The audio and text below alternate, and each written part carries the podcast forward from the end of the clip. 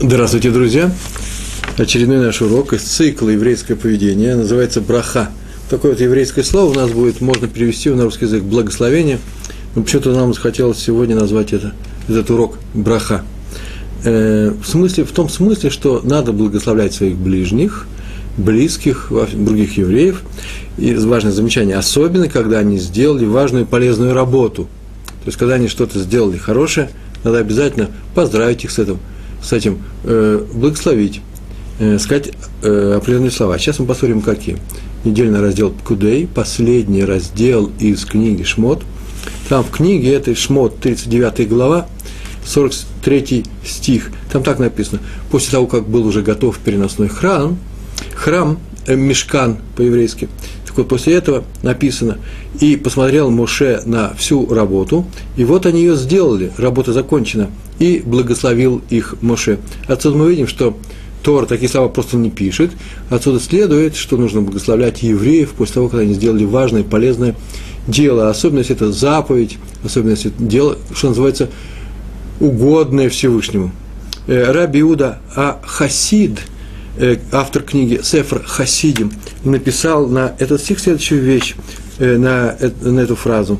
Когда человек завершает свою большую работу, нужна браха – он, он нуждается в этой брахе, вы, нужда, нуждается в том смысле, что и вы обязаны его благословить. Так было при завершении Мешкана, благословил евреев Муше. Так сделал Давид, Шломо, Хискияу, когда они восстанавливали храм, строили э, Байзамигдаш в Иерусалиме. И если ты скажешь, зачем благословил Моше евреев – Э, да еще какими словами, чтобы в храме поселилась шхина, а шхина – это присутствие ощутимое, физическое ощутимое присутствие Всевышнего. Зачем это он сделал? Ведь уже было обещано Всевышним, что он поселится в храме. То есть это своего рода тавтология. Всевышний сказал, что сделайте мне дом, я поселюсь в нем и вдруг Моше делает благословение, говорит благословение, чтобы здесь поселилась шхина, чтобы здесь был всегда, мы чувствовали близость к Всевышнему, то ответ на это, пишет Раби Иуда, а Хасид, такой, может быть, люди согрешат и не, посел, не поселится это шхина. Это очень вообще важное место, здесь можно вставить немножко маленький свой комментарий, сейчас я, то, что я говорю, это я говорю от себя, дело в том, что получается, что Какая разница? Если, что было бы, если бы Моше не благословил их? Было бы следующее, что если бы они совершили грех, то Шхина могла бы покинуть э, эту территорию, это место, и храм перестал бы функционировать как храм. Но он благословил, именно сказав, что здесь, чтобы была, была бы Шхина, и Всевышний дал такую силу его словам, что э, эта браха э, э, исполнилась, и поэтому святость этого места э, такова, что она Э, постоянно, и даже после того, как храм был разрушен, даже сейчас э, на этом месте э, наши ученые говорят, наши мудрецы, в книгах наших написано, связь этого места осталась, шхина там присутствует, Всевышний там на самом деле ближе к людям, он везде близок, он везде находится, вернее, где бы люди ни находились, они всегда могут очень легко до, до своей молитве обратиться к Всевышнему напрямую, очень, очень короткое это расстояние, но там э, считается место святое, и именно там наша молитва доходит быстрее. А я бы еще сказал так, там у нас такое состояние, там мы сами приходим в такое состояние, когда мы таким образом молимся, что сразу же наша молитва приходит э, в нужное место на небесах. Если бы мы так молились дома у себя или еще где-нибудь в другом месте, то нам не надо было бы никуда ходить ни к могилам праведников, праведников, не к стене плача э, э, Котель Марьев. Э, а мы могли бы молиться в любом месте, но там нам проще э, это сделать, почему? Потому что само место э, таково, что мы там себя начинаем вести соответствующим образом.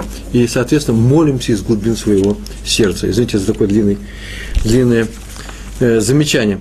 Или иначе, мы знаем, что Раби Уда Хасид сказал, что, может быть, они согрешат евреи, и тогда бы там не было шхины. Как, смотрите, как интересно.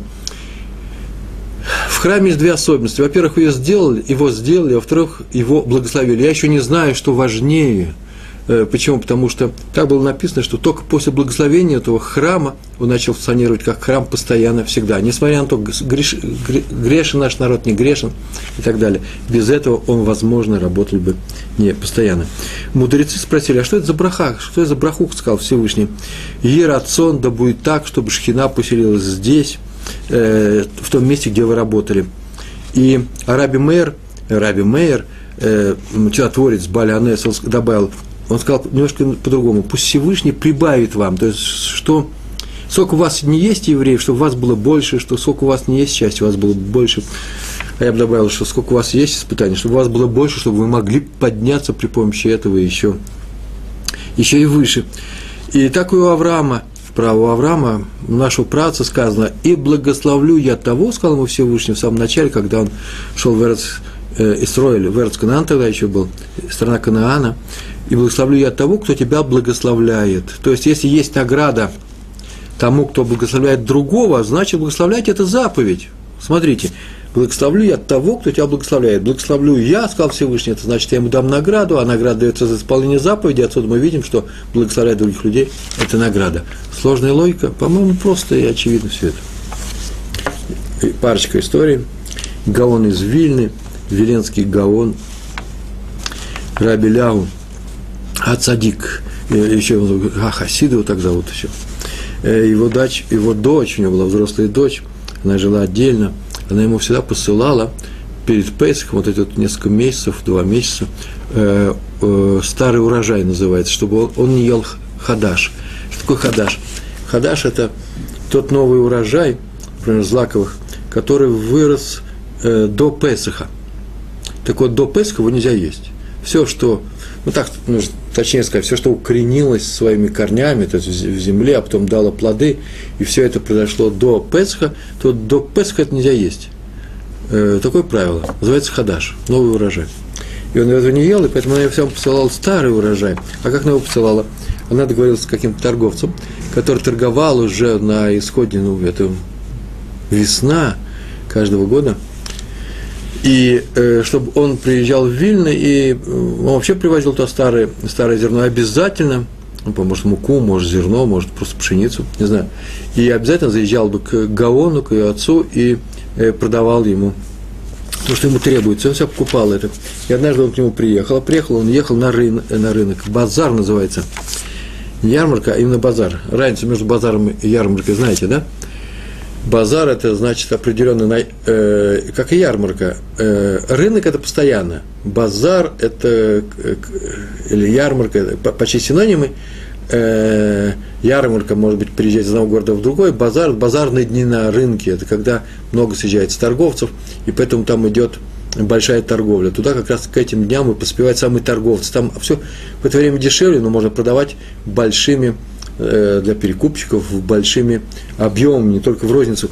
Так, значит, он приехал туда в Вильно на рынок, как я говорю, на ярмарку, Ярид называется на иврите, и отдал часть Гаону, и вдруг тот, э, когда они пока разговаривали, он показал его на одного из своих учеников, говорит, вот молодой человек, у него, э, в принципе, несчастье, он сейчас выполняет большую заповедь, называется выкуп э, пленного, пойманного, спрятанного э, в каких-то, не катакомбах тюрьме. О, в тюрьме. Э, оказывается, его отец, э, будучи, работал на какого-то богатого человека, не еврея, он назван был там Гвир, наверное, я так полагаю, что это какой-то помещик, э, и он задолжал ему за два года, может быть, неурожайные годы были, может, он не собрал. Я не знаю, чем он, чем он там занимался, так или иначе, так сказал Гаон, вот этот человек, у этого человека отца посадили в тюрьму, и сейчас с ним очень тяжело хотят расправиться. Я так полагаю, что, может быть, увезти в Сибирь или еще что-то сделать. И он собирал деньги для того, чтобы выкупить своего отца, собрал, теперь ему нужно срочно добраться до этого места, а нету ни подвода, ничего. Слушай, отвези его, пожалуйста, это большая заповедь. На что торговец сказал, я не могу. Я приехал на рынок, э, на рынок и на ярмарку, на базар, и э, если я сейчас это не продам, то кому нужен старый урожай, еще, еще не, месяц пройдет, уже Песах наступает, Пурим и Песах. В такое время сейчас мы, кстати, находимся в, э, в реальном времени, когда я рассказываю этот урок. Э, сейчас будет с Божьей помощью Пурим, потом Песах, мы не едим хадаш, поэтому все хотят доесть старое, старое зерно. И мука из этого зерна тоже называется старой. И поэтому э, цены на все это упадут, и я не заработаю своих денег и даже не оправдаю э, то, что я потратил, чтобы сюда привести все это. На что Сгава, он сказал, что это большая заповедь, великая, одна из самых великих заповедей, и поэтому, чтобы евреи не пропадали, э, на этой заповеди держался наш народ вот уже 2000 лет, берут нас в плен, э, что угодно делают с нами, и евреи всегда выкупают, общины выкупают евреев, э, которых э, им продали, например, пираты и совсем из другой общины, может, с каких-то мусульманских стран, говорит на ладина. Мы говорим на идиш, обязательно соберутся и покупают, выкупают этого человека. Это одна из самых крупнейших заповедей, которая у нас осталась в нашем народе, из тех, которые реализуются. Поэтому эта заповедь, снова возвращаясь к прямой речи Гаона, эта заповедь очень большая, и ты ничего не потеряешь. Он сейчас сказал такую фразу, ты ничего не потеряешь, это называется браха, он дал ему браху, ты ничего не потеряешь. Тот тут же сгрузил во дворе у Гаона все свое зерно, посадил молодого человека, они срочно уехали и э, выкупили отца, вернулись с ним, и вся история на этом кончилась великая заповедь браха. А когда он приехал домой обратно, кончился уже, я кончилась эта ярмарка, и понятно, что теперь нужно возвращаться ни с чем. И он еще остался несколько дней здесь, и вдруг оказалось, что на ярмарке очень мало было этого старого зерна, э, старого урожая, вообще единственное зерно. Э, новый только скоро повезут, а начнут его покупать. Сейчас никто его и не покупает, если закупает только из этих маленьких количествах и по большой цене. И э, вдруг цена на старое зерно подросла так, что стало намного больше той, которую он собирался, собирался продать. Это записано в книгах, и, и все это из-за того, что он выполнил эту заповедь. А я еще добавлю, все это из-за того, что его благословил Веленский Гаон.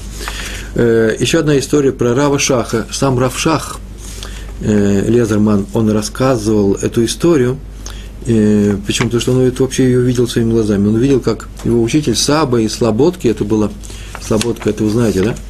Другой берег. Той же самой реки, на которой стоит город Ковна, э, Каунас. И э, то место называлось Слободка, и э, раби, который звали Саба из Слободки, дедушка из Слободки, раби Нафталицви Фингель, он увидел, как он стоит у окна в Ешиве, и что-то напряженно говорит, какую-то фразу одну и ту же повторяет. Он подошел к нему, узнать, в чем дело, с кем он разговаривает, никого нету. А то был вполне взрослый, нормальный, вменяемый человек. Он не был таким стариком, чтобы сам с собой разговаривать. И он услышал, что он ему говорит на идиш, на иврите «Бокертов», «Здравствуй». Он его приветствует. Кого приветствует, непонятно. Он посмотрел в окно, а там далеко по улице идет какой-то человек. И он спросил, в чем дело. Может, так и надо поступать, может, и мне нужно. Он говорит, конечно, тебе нужно сказать Бокертов этому человеку. Почему? Он нас не слышит. На что он ответил, Райм Нафталицей Финкель сказал, что есть такая заповедь – торопиться сказать шалом другому человеку. мы уже привыкли о том, что так приветствуют друг другу люди. Мы здороваемся и говорим друг другу шалом, он мне отвечает, и мы обмениваемся этим. Понятно, что он должен слышать эту мою фразу. Кстати, между прочим, есть такая заповедь вообще говорить шалом людям. Ну, я понимаю, мы сейчас не можем сделать деревню нашего города, здоров со всеми на свете, но в, в пределах нашей синагоги, в пределах нашей, нашей, нашей общины или того э, двора, где живут э, те же самые люди, с которыми я хожу в синагогу, и мои дети ходят в, одни, в один и тот же хедер, независимо от того, знаю или не знаю, я уже знаю это лицо, обязательно нужно говорить шалом. А вот важное замечание, нужно говорить шалом, независимо от того, отвечает он или не отвечает. Кстати, между прочим, есть такой закон, нельзя не отвечать на шалом. Если я сказал шалом или здравствуй, или здравствуйте, нельзя не ответить, получается, что ты как будто бы украл. Так написано в нашей книге, как будто ты украл это приветствие это обязанность обязательно отвечать. А вот есть другая обязанность, говорить шалом независимо от того, отвечают тебе, отвечали ли тебе раньше, может, он давно уже тебе ничего не отвечает. Между прочим, есть такая практика показывает, что когда у вас какие-то напряженные отношения с человеком, вернее, у вас нет напряженных отношений с человеком, у него есть с вами напряженные отношения, и он с вами почему-то принципиально не здоровается, он не знает, не хочет, не хочет, так придумал я сейчас, не хочет здороваться с русским евреем, я ему все равно говорю, шалом, через 8,5 лет он приступит тоже к шалому. это отмечено, известно это. Почему? Потому что не поступаем, если мы считаем, что с нами поступает плохо, не поступаем так же плохо, если мы так считаем. Э, или, по крайней мере, мы видим, как с нами поступает, нравится нам, не нравится, но, по крайней мере, так мы и отвечаем. Это тоже не следует. Нужно отвечать от того, как надо поступать, а не потому, как э, поступает с нами этот человек. Поэтому нужно говорить шалом. Вот как я долго рассказываю все это. Есть такая браха, называется шалом, приветствует. Но не сказано, что тот должен это слышать. Так сказал Слободки. Где сказано, что нужно, чтобы он слышал это. Главное выполнить заповедь благословения, благословления, благословить ближнего, даже если тот не слышит эту заповедь.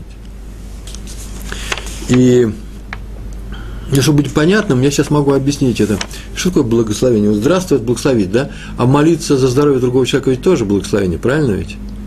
Я же говорю Мишеберах про того человека, который заболел. Это делается в синагоге. И когда уносится Тора, в субботу, в частности, и там целая очередь стоит, вы заметили, между Шахритом, э, э, после того, как читалась Тора и пророки, э, после Шахрита перед Мусофом в это время – люди подходят к Габаю, к служителю синагоги, который ведет всю, всю эту службу, и называют им имена. Он произнес уже всю браху, теперь нужно ставить имена, и каждый приходит и говорит про больных, заболевших, чтобы они выздоровели, всем скажем амен, это будет выздоровление, это будет браха для выздоровления, это здорово помогает. Я не монотон говорю, нет, нормально. Так у меня получается. Так вот, и э, называют имена, и мы называем имена тех людей, которые заболели, серьезно заболели, не просто у них насморк, или, я не знаю, там, прыщик на ухе. Это не, для этого не делают, э, для этого не просят э, общественные молитвы. А серьезная болезнь, э, и мы называем имя этого человека, какое у него есть, не обязательно еврейское. Если у него нет еврейского имени, так мы скажем Сережа Бат Света, Сережа Бен Света, по матери. Для мужчин говорим Бен, а потом называем имя матери. Если нет еврейского имени, значит так скажем, потому что мы говорим благословение о евреи, а не о еврейском имени – Хорошо бы, чтобы были еврейские имена, но нет, нет, ничего страшного. Здесь это не мешает. Извините. И э, раз мы такое благословение говорим, то человек нас не слышит. А, значит, можно делать благословение другому человеку даже тогда, когда он его не слышит. Поэтому можно приветствовать другого человека, даже когда он вас не слышит. Это на самом деле заповедь. Так все это в двух словах сказал Раф, Раву Шаху, э, Саба из Слободки. И неважно, стоит человек далеко или близко, это его мысль была, ему нужно говорить. Вот я ему говорю «доброе утро». Так он сказал.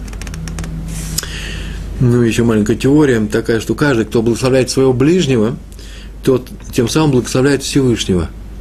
Вот не меньше, не больше. Но ну, понятно, что я могу это вообще просто сразу же доказать одним словом. Всевышний, создавая человека, сделал он по своему образу, по своему подобию – то есть по своему присутствию в человеке, мы сегодня говорили присутствие на земле, в храме, шхина, так что в каждом человеке есть Всевышний. Другое дело, что в отличие от храма, не каждый человек чувствует присутствие Всевышнего в самом себе, но так или иначе в нем присутствует, а поэтому нужно приветствовать. Как приветствовать человека, мы приветствуем еще и этот образ Всевышнего Творца.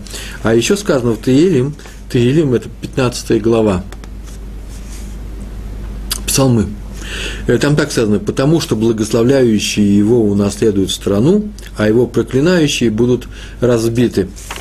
И Раби Бейер отметил, что здесь, как сказано, что если благословляет еврейский народ, благословляет Всевышнего, благословляющий его. Можно прочесть как благословляющий еврейский народ.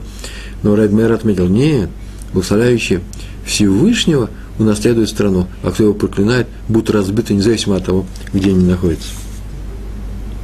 Третий рассказ называется «Сила благословения праведника». Его рассказал, написал в своей книге, хорошая книга, очень хорошая книга, Лев Шалом называется, Рав Шалом Швадрон. Я вообще рекомендую эти книги, сейчас вот вышла, по-моему, уже даже четвертая книжка из пяти. Э, а ему рассказал главный минакер Иерусалима, Раф Вайцман. Вот я сейчас сказал главный минакер, понятные слова, да? Был такой актер, Минакер, э, выступал вместе с Мироновой. Вы понимаете, что Минакер – это еврей. Это еврейская профессия, заключающаяся в том, что из, э, одна из э, таких очень важных служб э, мясницкая профессия на самом деле. Есть шохит, тот, который убивает корову, потому что такова ее судьба – быть убитой. И хорошо, ведь на, на, на дне скажут, браху кого будут кушать. Куда много ли животных в мире умирает, на день будет сказано браха зря и умерли. А вот убивает и кушают евреи, там кое-какие части нельзя кушать, в частности, э, э, нельзя кушать определенную жилу или нервное такое большое какое-то образование в э, задних ногах. Про передние ничего не знаю. Это называется минакер, а слово накар – делать дырку. То есть делать дырку, вытаскивать эту жилу. Это была специальная, это высокая профессия. Чтобы овладеть ее нужно было обладать профессорскими знаниями. Это очень серьезная вещь. Минакер – это человек, который выполняет эту операцию. Вот главный Минакер в Иерусалиме звали Рава Май, э, Вайсман. И в его молодости он сам рассказывал, это Раву Шалому Швадрону, он был знаком, в далекой молодости был знаком с одним стариком, застал его. Э, старик, глубочайший был старик, э, которому было в то время 90 лет. А э, был очень интересный экзотический человек, у него была больш, большая огромная борода, черная-черная, смоляная, не было ни одного седого волоса в ней, вообще. И вот однажды он пришел в синагогу, к нему подошел один еврей, раз так похлопал его по плечу, а себя добавлю, зря он это сделал, потому что нужно говорить браху, а не клалу. Он подошел и говорит, а, оказывается, ты стареть умеешь, смотри, у тебя два седых волоска. Тут аж побелел, сказал, где, где, начал смотреть, одел очки. Ну, у меня тут понятно, да, белых несложно не найти. Тут ему показал, и тот расстроенный, что у него два седых волоска, пришел домой, сделал распоряжение – определенные распоряжения, как ей тахрихим купить. Называется та одежда, в которой хоронят умерших, он приготовился умирать, и бледный сделал последнее распоряжение в доме, и рассказал ему всем, что когда был молодым, он прислуживал мудрецам. То есть, я не знаю, был ли он слугой, шамаш у мудрецов э, в, там где-то в Европе, может догадаться, в каких городах, сейчас я скажу, откуда может догадаться. Э, сейчас будет главный район Прешбурга, здесь фигурировать. Аки, э, Раби Акива Энгер, и, э, или прислуживал, или просто, я не знаю, где-нибудь в синагоге дал воды, поднес, или нес, я не знаю, тросточку, пальто повесил. Как-то он им прислуживал. Однажды он сделал такую вещь Раби Акиву Энгеру, и тот его благословил. Благословил благословением особым Арихут Ямим. Арихут Ямим – это значит продолжением жизни. Он сказал, что он многолетием он его благословил. Проживет очень много лет. А старик возьми его и спроси, а как я узнаю, когда умру? Я не знаю, чем руководят, что руководит людьми, которые задают такие вопросы, кому это нужно знать, я, как я узнаю, когда я умру. Ну, так написано было в этом рассказе. А Равин почему-то счел нужно ему ответить. То есть, нужно было бы иметь причину серьезно не отвечать. Я спрашиваю, отвечай. И он сказал, когда появятся у тебя седые волосы в твоей бороде, то знаешь, что это приближение к твоей, конец твоей жизни. И действительно, как только обнаружили два седых волоса, через 9 дней он умер. Но такова сила брахи великих праведников. Я не про седые волосы, а про то, что он сказал, что будешь долго жить, и тот прожил 90 лет. Дать благословение, благословить ближнего, дать благословение своему ближнему, другому еврею, человеку. Э, поздороваться просто не с евреем, своим соседом, это ведь тоже благословение. Здравствуйте, это же пожелание здоровья, не больше, не меньше. Чтобы все было хорошо. Э, удачной дороги, удачи, просто удачи. Все это виды благословения. Я бы даже сказал, может быть, в конце скажу, что любое хорошее слово о том, что, которое предполагает, что вот что у тебя это было, в любом виде это благословение. И даже в том, хорошее слово, которое уже говорит о том, констатирует факт, что вот факт того, что вот сейчас тебе уже сейчас хорошо. Ой, какая хорошая у тебя э, Света, давно Света была сегодня. Ой, какая Света у тебя хорошая кофточка, как ты удачно купила. Это уже благословение. А сказать наоборот, какая она нехорошая, несмотря на то, что она, может быть, и на самом деле нехорошая, если этого не требуется говорить, если это никому не поможет, только расстроит человека, и вообще просто ни, ни, никакой, э, никакой, никакой нужды в этом нет, то это просто э, отрицание благословения. Что отрицание благословения – это проклятие. Это не значит, чтобы тебе было плохо, не дай мне покрышки и так далее. Нет, э, э, благословение, проклятие бывает тоже совершенно разные. Например, ой, как плохо ты выглядишь, если в этом нет смысла. Очень часто даже доктору лучше говорить, что его пациент выглядит лучше, это поддерживает их определенное состояние духа. Это работает с плюсом. Об этом наш, э, наш урок сегодня. Благословляйте друг друга, говорите только хорошие слова. Так вот, браха ближнего – это не что иное, еще как хесед – Хелсет – это по-еврейски ну, милость, участие, э, милосердие. То есть, э, когда мы говорим браху ближнему, делаем ему хорошо, это называется выполняем заповедь, любить ближнего своего, как самих себя.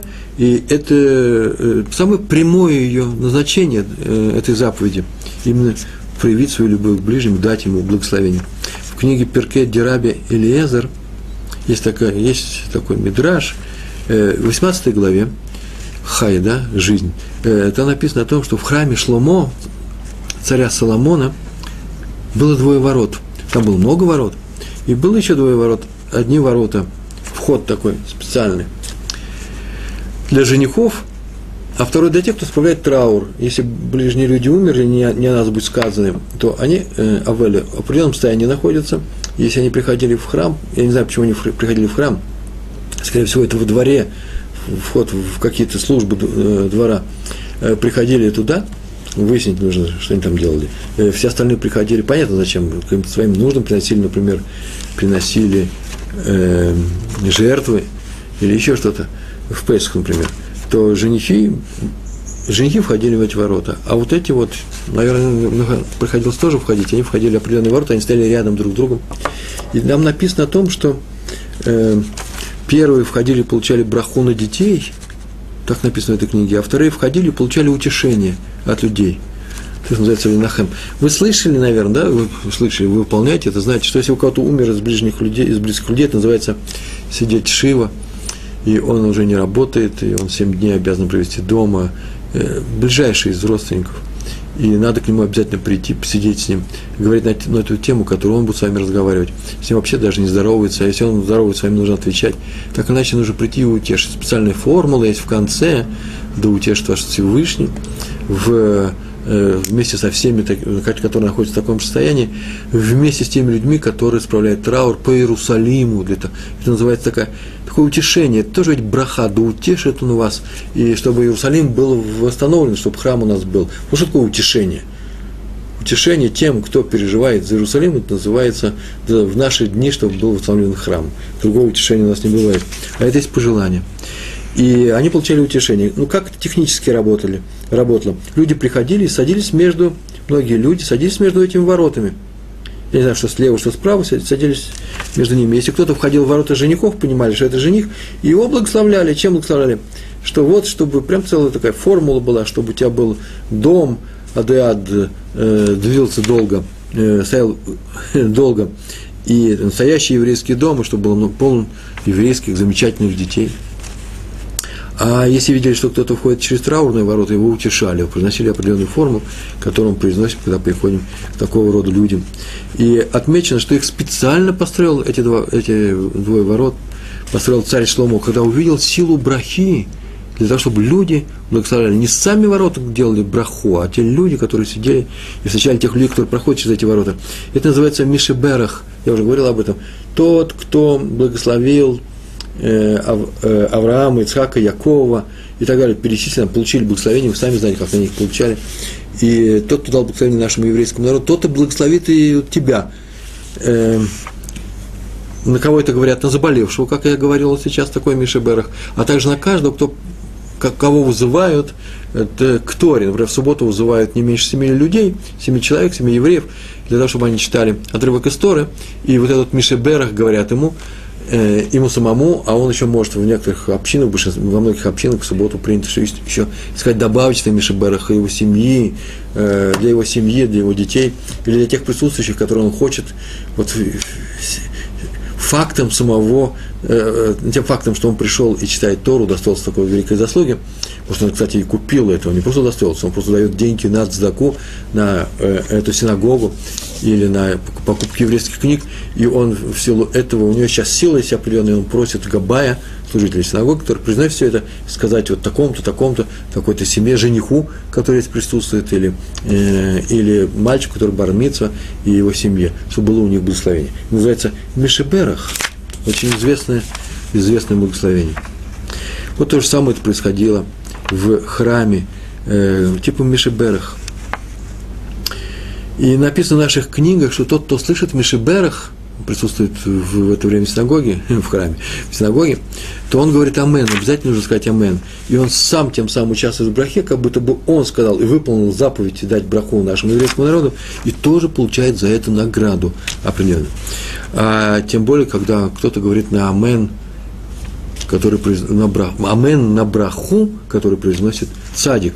Это очень важно, что когда мы приходим к цадикам, к, э, к людям, которые, которые в нашей общине считаются э, высоком уровне, например, кормят нашу общину, парнас, независимо от его характера, он просто э, много денег за это э, в нашу синагогу, предположим, и вообще просто помогает еврейским организациям, э, то э, такому человеку нужно прийти и попросить у него благословения, у него есть определенные заслуги. И после того, как он скажет благословение, надо обязательно сказать «Амен», иначе благословение не будет получено. Так написано в наших книжках, есть, наверное, много разных домыслов на эту тему, но сейчас не, не, не время этих домыслов.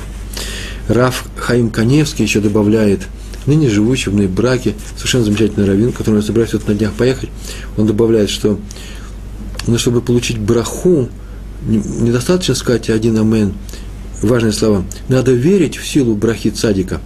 Хорошие слова я произношу, браха цадика, понятно, благословение праведника, по-русски так нужно сказать. А если человек не верит, то ему браха ему не поможет. Я не знаю, зачем Хайм Коневский написал это, диюк называется, можно было бы вывести самому. Надо обязательно верить, достаточно. Что кому-то не поможет, наверное, это просто отмечено, что тот не нейтрально э, выйдет из этой ситуации, а может даже что-то потеряет. Поэтому Раф Хайм Коневский это дописал. А сейчас короткая история про Рава Хайма, Соловейчик, раввина из Бриска, э, Брискиров, ну, один из ранних раввинов, э, живший в первую половину, в начале XIX века. Пришел к нему как-то один еврей, стал просить, прям так просить, спасение, ишвот, не облегчение, не выздоровление, а спасение. Спасение той ситуации, в которую он попал. Его жена очень больна, и он мучается, и она мучается, и больно, и э, боли страшные, и врачи сказали, что здесь уже ничего не поделаешь, мучается, но она уже не желез на этом свете, нужна. И поэтому он сказал, нужна срочная помощь. На что Раби Хайм Соловейчик, прошу обратить внимание, сейчас еще будет несколько ряд таких историй, отказался дать браху. Это литовский Раф. Он, скорее всего, скажет так, ну ведь ты сам можешь сказать благословение. Или еще из некоторых соображений. Сейчас посмотрим, какое соображение здесь будет. Он так сказал, разве я врач, чтобы помочь тебе в болезни, чтобы дам, дам тебе лекарство? Я не могу дать. На что тот сказал, Рав, раввин сильнее врача. В третьем лице он говорит, да, он говорит ты. Нельзя раввину обращаться словом ты. В третьем лице лучше всего. Так у нас это принято. Или говорит, вы, даже на иврите, повторяю, даже на иврите, в еврейском мире религиозном, людей, соблюдающих Тору, людей, евреев Торы, не принято говорить «ты». Э, но раввин ведь сильнее, чем врач. И его браха такая крепкая, что она явно поможет лучше всех лекарств. И когда Раф Славичек увидел, что такая у него вера в браху э, праведников, браху мудрецов, в данном случае мудрецов больших, праведников тоже, одного из самых больших праведников XIX века, то я тебе дам совет, сказал он.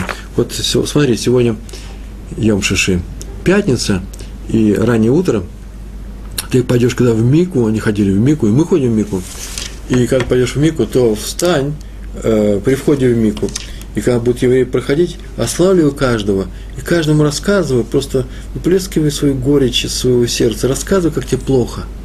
Просто, ну, несколько фраз достаточно. Ты это умеешь делать, я уже вижу, я верю в тебя. И э, каждый еврей обязательно будет тебе отвечать «Рифашлема», полнейшего выздоровления твоей жене. Ты так дальше стой.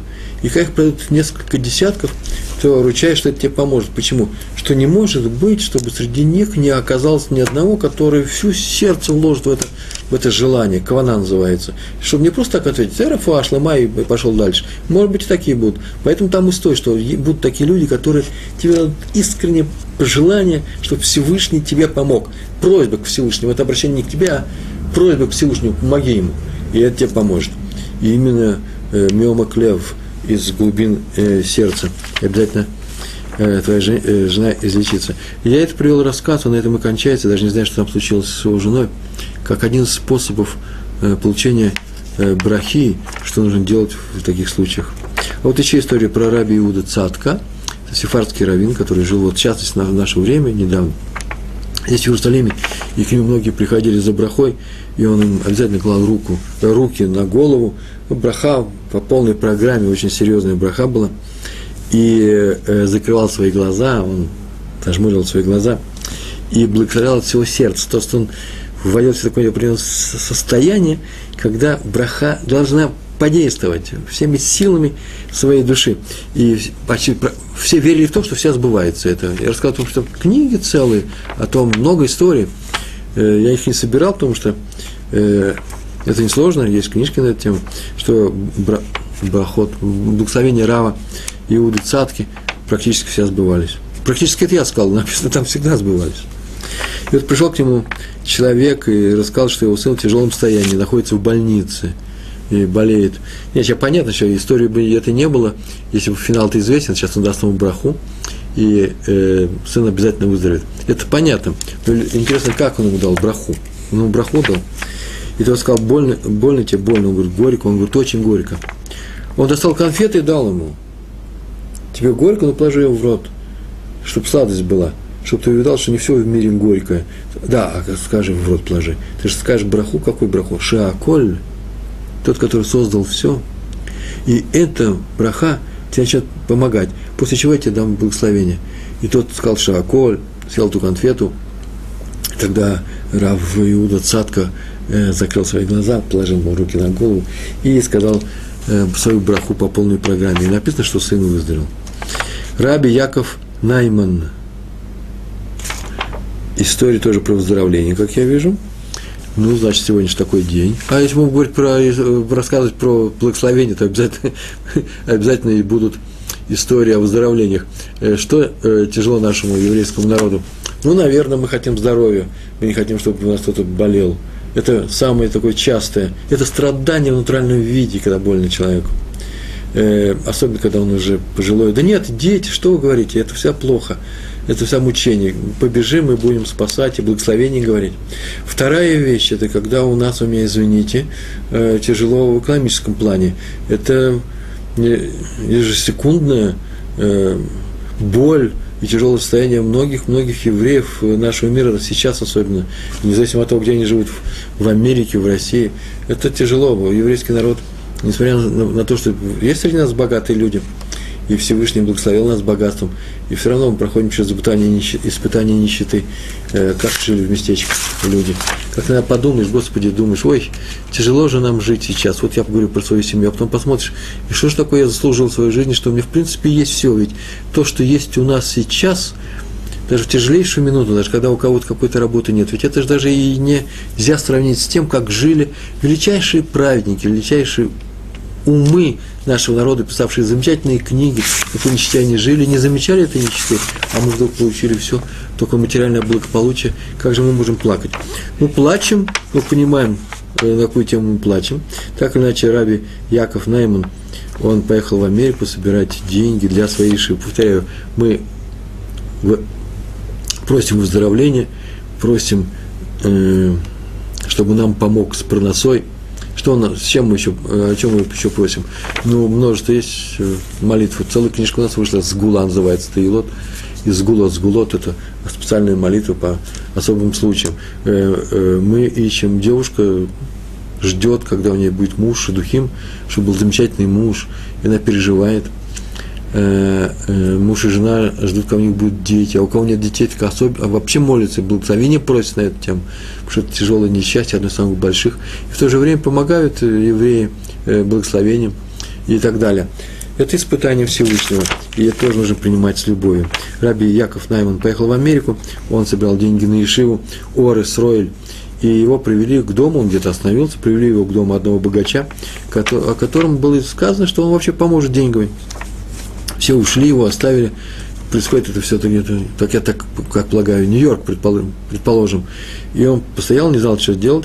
Он позвонил, никто ему не ответил, он даже не знал, что там нужно нажать какую-то кнопку дома, э, какого-то такого переговорного устройства и так далее. Он вообще не знал английского языка, местных обычаев, он развернулся и собрался идти, и вдруг понял, что что человек не молодой, что он заблудился и даже не спросил, как идти куда и пошел обратно, не зная дороги, встретил какого-то еврея, который оказался, что он говорит на идиш. Тот отвел его к себе, накормил, устроил на ночлег, был пустой вечер уже. Утром привел туда, где он остановился, все выяснил. И очень ему здорово помог, а на утро пришел снова, уже на следующее утро пришел, и сказал, что он нашел путь, как достучаться до того богатого человека, к которому он ходил, у дверей которого он подобрал, Рава Наймана, и э, встретил Рава Наймана и договорился с ним о встрече. Он сказал, сообщил ему по-английски, какой великий человек приехал к нему, и поэтому он его от, сейчас его отведет, он отвел, и, и тот ему, наверное, скорее всего, э, дал какую-то помощь, получил деньги. А когда он получил деньги, выходил, там уже с какими-то людьми, он пришел, видит, что еврей стоит и ждет. И он решил благословить. Знак благодарности. Он был настолько благодарен ему, что решил благословить. И спросил, что ему нужно – все поменялось. Сейчас он был беспомощный, Рафнайман был беспомощен, кто ему помог. А теперь он спрашивает, что тебе нужно? Сейчас я скажу такую браху. Ну, что нужно? Здоровье, что еще бывает? Нужно деньги, что нужно? То сказал, у меня вообще все есть. И все, слава Богу, слава Богу. Нужно говорить, не все есть, а слава Богу, все есть. Но нет у меня детей. И тот ему дал благословение на, на детей, что ровно через год у тебя в это время будет ребенок. Спросили раби Якова Наймана, он давал раньше такие благословения? Он говорит, никогда. Откуда он знает, что будет через год? Он говорит, я просто увидал, что так положено, так нужно, что у него не может не быть ребенка, не может не быть сына. И он уехал, и через год он получил письмо из Америки, сообщение каким-то образом, может, через день впрямую, о том, что у того человека таки родился сын э, именно через год после того времени. Раф Каневский рассказывает историю, Рафхайм Каневский, о ком я сейчас только говорил, женные браки рассказывает, и добавляет такую фразу, если браха дана в силу благодарности, из чувства благодарности, то у него больше сил, сил чем все остальные брахот. И тот сын мало того, что стал, э, родился, то стал еще известным Талмит Хахамом, мудрецом в Торе. Так рассказывает Раф Каневский.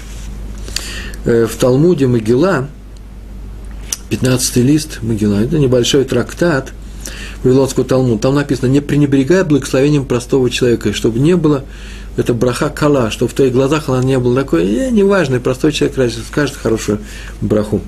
И приведено, что нет, браха маленького человека тоже очень часто играет, она нужна, и э, Танах описал эти случаи, и не будет никакой значимости в таких брахот, в таких благословениях, благословениях Танах бы не писал об этом, и привел Э, в Талмуде Могила приведено Гемара, Талмуд приводит два случая, написанных в Танахе. Так поступила Аравна с царем Давидом и Дарьявиш с пророком Даниэлем. Ну, вы знаете, про Аравну, это только Иусей, Иуси, да, местный житель, который жил в Иерусалиме, первый иерусалимец. Здесь жили Иусим, такое племя кнаанское. И царь Давид выбрал э, место для храма прямо на горе, храмовой горе – он знал там, где произошло Акидат Исхак, жертвоприношение Ицхака, и там была территория, частная территория Ток, на котором обрабатывалось зерно, вот этим он самый равный. И он пришел с ним, договорился, и тот сказал, он дает ему бесплатно, он сказал, нет, не хочу бесплатно, посмотрите, это, э, э, это я не записал где, это э, во второй книге Шмуэля. И там написано, что он дал браху царю Давиду. После чего царь Давид заплатил ему деньги эти. И написано, что и было хорошо и Аравни, и храм. В самом начале, еще до того, как поставлен был храм, он начался с благословения. А после этого э, благословение на храм, э, это благословение осталось. И то же самое, только сказал гумно, ток. Э, то же самое также сделал царь Дарьявиш, благословил пророка Даниэля. Это в главе 6 книги Даниэля, пророка Даниэля он благословил. А вот интересно, ведь, ведь Талмуд Могила пишет там, не пренебрегай благословением простого человека. Вы меня извините. Но если его себя равно, его себя равно, еще можно его назвать простым человеком, хотя он был состоятельным человеком, он прекрасно знал, каким богатством он обладает. деньги он большие получил от царя Давида, крайне большие деньги. И он знал, что рано и поздно, все знали, что это за место, какая-то святость, то царь Дарьяевич явно простым человеком не был. Почему же Талмуд его называет простым? И вот Анецив, Рав Берлин написал на этом месте, что Талмуд прекрасно различает между брахой простого человека и большого. Так написано, брахой простого человека не пренебрегай. Но только по отношению к, евреям и неевреям. Вот у неевреев это простой человек, поэтому не пренебрегай. А между евреями нет большого и маленького, поэтому все благословения одинаковые. Об этом даже Талмуд даже и не пишет. А вот, кстати, между прочим, история из Талмуда. Взял я и привел. Талмуд называется Моэт Катан, маленький Катан, девятый, девятый, при благословении, девятый, девятый лист. Дафтет написано про Раби Шимона бен Йохая. Там он послал своего сына получить благословение у Раби Йоханана бен Ахмаи, так его звали, и у его Хеврута, да, и у Рава Иуда бен Герим. Он сказал, пойди получи благословение. Тот пошел и я получил это благословение, пришел расстроенный, тот сказал, в чем дело? Он говорит, они сказали странные, отец странные слова не мне сказали, и привел эти слова. Я примерно перевожу их слова. Посеешь, но не позднешь, э, не пожнешь, будешь сеять, но сжать не придется. Э, потратишь, но не получишь выгоды. Э, товар спустишь, он тебе не вернется, или вложишь товар, не, товар не вернется. Пропадет дом, э, не будет где спать, будет благан на твоем столе, не увидишь Нового года.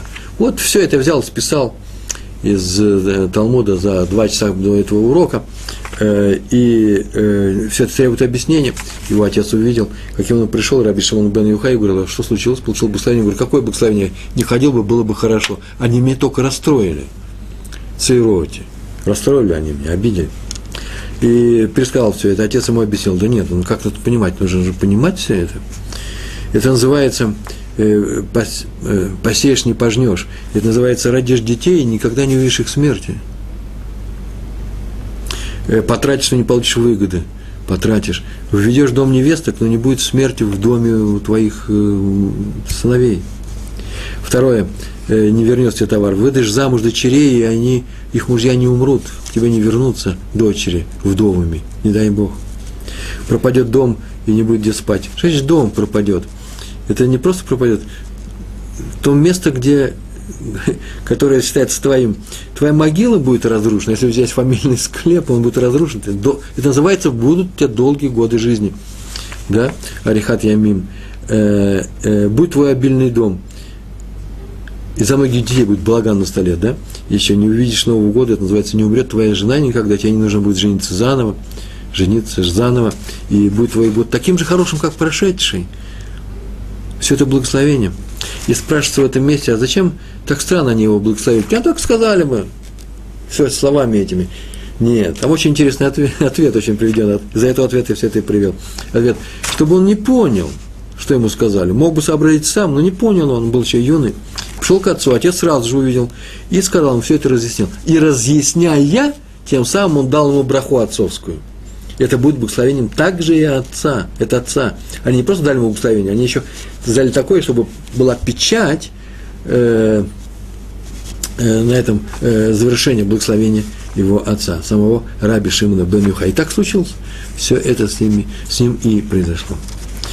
Ну, еще один рассказ о том, что нужно быть скромным в своей брахе. Раби Машковский рассказывал, что как пришел один еврей в Вильны к его учителю, рабу Хайму, озеру Гроджинскому, и сказал такую фразу. Да, здравствуйте. Сам здоровается, я говорю тоже здравствуйте. И э, Иван спрашивает, Иван, здравствуйте. Э, и сказал э, э, Раву Хайму озеру Гроджинскому о том, что у него жуткие проблемы дома, и просил браху. И вот Такая же история, как с Равом Соловейчиком. Рав сказал ему, что у него слабая браха. Сам он на нее не очень полагается. Он просто учится и учится. А какая браха? То стал громко плакать, говорит, что я отсюда не уйду, если Рав не, по, не скажет мне, куда идти в этом городе, в Вильне. Должен быть хоть кто-нибудь, кто скажет нормальную браху. Э, кому пойти в этом городе? Город называется, великий город, это Вильнюс, да, Иерушалаем, Делита, Далита, Иерусалим, Литовский. Э, туда я и пойду. И э, Раф ему так и сказал, есть такие два человека в нашем городе, это Хазоныш, еще молодой Хазоныш, который потом приехал в Израиль, стал Хазоныш, главой всего поколения, и Цадик Рабби Нафтали Айзенштадт, сын автора книги Питхет Шува. Э, и те дали ему браху. Знаете, какая скромность? Он говорит, что есть более великие люди, в том смысле, что их браха действует он не остался доволен самим собой, он вообще просто взял и устранился. Не потому, что не хочет ответственности, а потому, что он считает, что этому человеку нужна браха, там браха работает сильнее. Так оно и было. Раф Унгер рассказывает своему учителю Раби Акиве Сойфере, внуке Хатама Сойфера, о том, что гостил у него Адмор, у Раби Акиве Сойфере, Адмор из Бельс, бельский хасид, Адмор, руководитель, Раби Аарон. И в конце беседы он просил у него браху. И Раф Акиба, Акиба Сойфер сказал ему, что у него слабая браха. Литовский Раф, он не очень торопится давать браху. А тот настоял, сказал, что он хочет браху получить от внука Хатам Сойфера. Это особая браха. Ну, Раф благословил его, серьезно благословил. Тот сказал, нет, так он не хочет. Он сказал, нужно положить руки мне на голову искать эту браху. Тот говорит, нет, нет, я этого не буду делать. Тогда он взял руками, Раби Аарон, положил руки его, положил себе на голову, говорит, говори. И тот ему сказал по полной, по полной программе. После чего тот сказал спасибо и ушел. Ушел Адмор, и остались они вдвоем, Рафунгар, ученик и э, Раби Акива Софер, они вышли на улицу, идут по улице, подходит нищий к Раву а, Акиве Соферу и говорит, дайте сдаку, пожалуйста, стоит ему деньги, дает ему. И тот ему говорит, ну, чтобы вам тоже было хорошо. Он говорит, о, браха, скажи-ка мне браху. И тот нищий говорит ему браху, он говорит, нет, нет, не так, я сделаю браху. положи мне руки на голову и скажи браху. Тот говорит, я так не делаю. Тот говорит, ничего не знаю. Взял его руки, положился на голову, говорит, говори. И тот ему сказал браху. И так они довольно разошлись. Раф Унгер очень удивился, что это такое, почему он тут же опробовал способ э, Раби Аарона. Раби Акива, Раб Акива Софер объяснил ему, если так со мной сделал Адмор из Бельс, а я много-много меньше его, то тем более так может сделать любой бедняк на улице по отношению ко мне. Нет маленьких, больших в еврейском народе. Браха помогает, мы уже говорили на это, потому что, мы говорили на эту тему, потому что все, то, что хочет цадик, праведник, то небо его исполняет. Вот такое замечание, чтобы знать, знать нужно, как работает браха. А, Раби Михаил Иуда Ливкович, ныне живущий раввин, вот к нему тоже нужно зайти, вся говорил, что он очень далек от благословений. Это называется браха моя слабая, идите к более сильным. И надо молиться самому и так далее. Но если настаивали и говорили, что верит в его браху, и поэтому просит, чтобы Раф Ливкович дал эту браху, он всегда говорил, что если они верят, то надо идти за брахой к Адмору и Слоним, Раби, Раби Мортхе. О, там браха великая, если вы верите. А мной это не проект слабый браха. Почему Адмор и Слоним, слонимские хасиды, да, это великие хасиды были. Тот умеет говорить браху из самих глубин своего сердца. Если человек верит этой брахе тоже из самой глубиной сердца, то это помогает. И добавляет, только тогда это и помогает. Хофицхайм был Коэн. Знаете, что такое Коэн, да? Особая служба в храме, они нас благословляют во время э, во время молитвы здесь в Израиле, а за границей во время, по праздников, да? И э, он на живот благословлял вместе со всеми, и там руки поднимают под талитом, и все говорят «Амен». И никто на это не смотрит, все говорят «Амен». Прочувствовали такой момент, и обратил внимание его секретарь о том, что он как руки стоял, поднял, так и держит их, и руки не, не убирает пока к нему кто-то ближайшие люди, наверное, уже знают, что здесь происходит, подошли к нему и руки убрали. И он спросил секретарь, новый секретарь у него был, он спросил, а почему, чем объясняется такое поведение? Он сказал, что не может прекратить браху еврейскому народу. В принципе, Коэн должен благословлять еврейский народ, это его функция. Так он в храме этим занимался, тем, что он жертвоприношение делал для искупления еврейского народа. Теперь нет храма, поэтому он должен благословлять его каждую секунду. Это его роль. И даже просто еврей должен постоянно благословлять других евреев. Постоянно. Мы говорили на эту тему. Мы живем милостью Всевышнего. Мы живем авансом. Мы еще не заслужили то, что мы живем как еврейский народ – Значит, то, что мы живем, это уже само по себе чудо. И это единственное чудо, о котором надо просить Всевышнего, чтобы он продолжал его. Это чудо связано с еврейским народом. Надо просить о еврейском народе. Это называется благословение. К Раву Шаху пришла однажды немая женщина, полностью немая, глухая женщина. И сейчас это несложно, они такие люди живут, принципе, э, их можно даже обучать, у них есть специальная система образования, э, как-то она общается с людьми, умеет писать, читать. Но говорить она сложная, и она пришла благословить, благословить его. Э, попросила очень интересную просьбу, чтобы у нее был страх перед небесами. Вот что ей не хватает. Ират, Ират Шамаем. А как попросила? Она попросила, показала, что она хочет ему написать. Ей дали лист, дали карандаш, она написала то, что она просит Брахона и Рад Шамаем. Равшах прочел, воскликнул, ой, женщина в таком состоянии просит у меня благословения, она верит в мое благословение, да это я у нее должен просить благословения, чтобы у меня был страх небес, а не, а не наоборот. И попросил он ее, и она его благословила. А после чего он ее тоже благословил. У нас осталось с вами 4,5 минут, почти 5. И сейчас я завершаю. Вот еще одна история. Даже не история, а просто несколько фраз.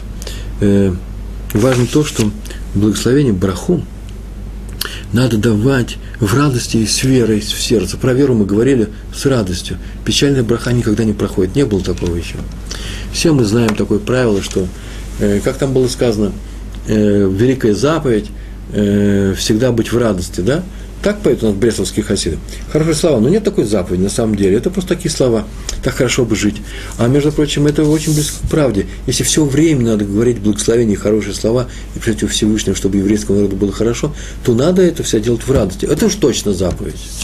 Благословение нужно давать в радости. Откуда я это знаю? Значит, э, с радостью и любовью. Так говорится в благословении Куаним. Вот то благословение, о котором сейчас только говорил, что встали и э, Хофисхайм сделал таким образом руки. У вас это получается? Нет? У меня вот иногда получается. Ну, течет во мне каинская кровь. Вот все, что могу сказать о себе. И немного. И э, там есть такое специальное благословение на эту заповедь, перед заповедью произносят благословение, сами куаним произносят благословение о том, что нам так заповедано, там так сказано, что мы благословляли э, еврейский народ Баава с любовью. А значит, других, другой брахи и быть не может. И так сказано про Аарона в книге, в книге Ваикра, Ваикра в 9, 9 глава. И поднял Аарон свои руки, поднял свои руки – в том, в, в том месте, в, это, в этой главе описано, как приносили благословение, благословение жертвоприношение, первое жертвоприношение в храме. И написано, поднял Арон свои руки, а потом спустился после жертвы за грех. Есть такая же определенная жертва, хатат называется, и он спустился. Почему спустился? Вроде бы не поднимался. А, и тергум Йонатан, это есть такой тергум на тот язык, который был разговорным в определенное время, э, на арамейский язык, на арамейский язык, который был принят в Израиль, э, там написано, спустился, то есть успокоился его дух, спустился, значит, он успокоился, о, хорошее э, дело сделали. И это означает, что он обрадовался, что еврейский народ при помощи этого, этого жертвоприношения хатат за грехов, да, прощен, искуплен, э, э, получил искупление от своих грехов. Он обрадовался, что браха работает. Так то же самое Ицхак Авину. Вы помните, он попросил Исава, чтобы тот принес ему дичь, даст ему браху. А почему нужно приносить дичь? Тут две цели. Первая – любовь. Э, две цели – любовь и радость. Первая – это любовь. Проявление любви к повелению отца. Сейчас Исав – с любовью пойдет и найдет эту дичь. Почему? Потому что он выполняет повеление отца, называется кибут ав, э, чтобы сделать, выполнить э, просьбу отца. Это первая вещь, э, кибуд ав. А вторая – радость. Какая радость? А сейчас у него будет трапеза. И человек радуется, да, написано в наших праздников, и то же самое написано в в Сукот написано, что это радость, симхак дула. Почему? Потому что у нас обязано на столе быть мясо, должно быть вино и вино нужно пить, ну, если хорошее вино. Даже тому, кто вина не пьет, э, ну, виноградный сок, а мясо нужно есть. Э, я даже не знаю, как исполняют заповедь те викторианцы, которые не кушают мясо, они обязаны есть по субботам и в, э, в Йомтов, в праздники наши, э, хорошую еду э, и все тут диеты. Ну, если только страшный какой-то случай пришел, та одна диета, вообще-то я даже не понимаю, как вегетарианцы могут выполнять эти заповеди. Все это отменяется.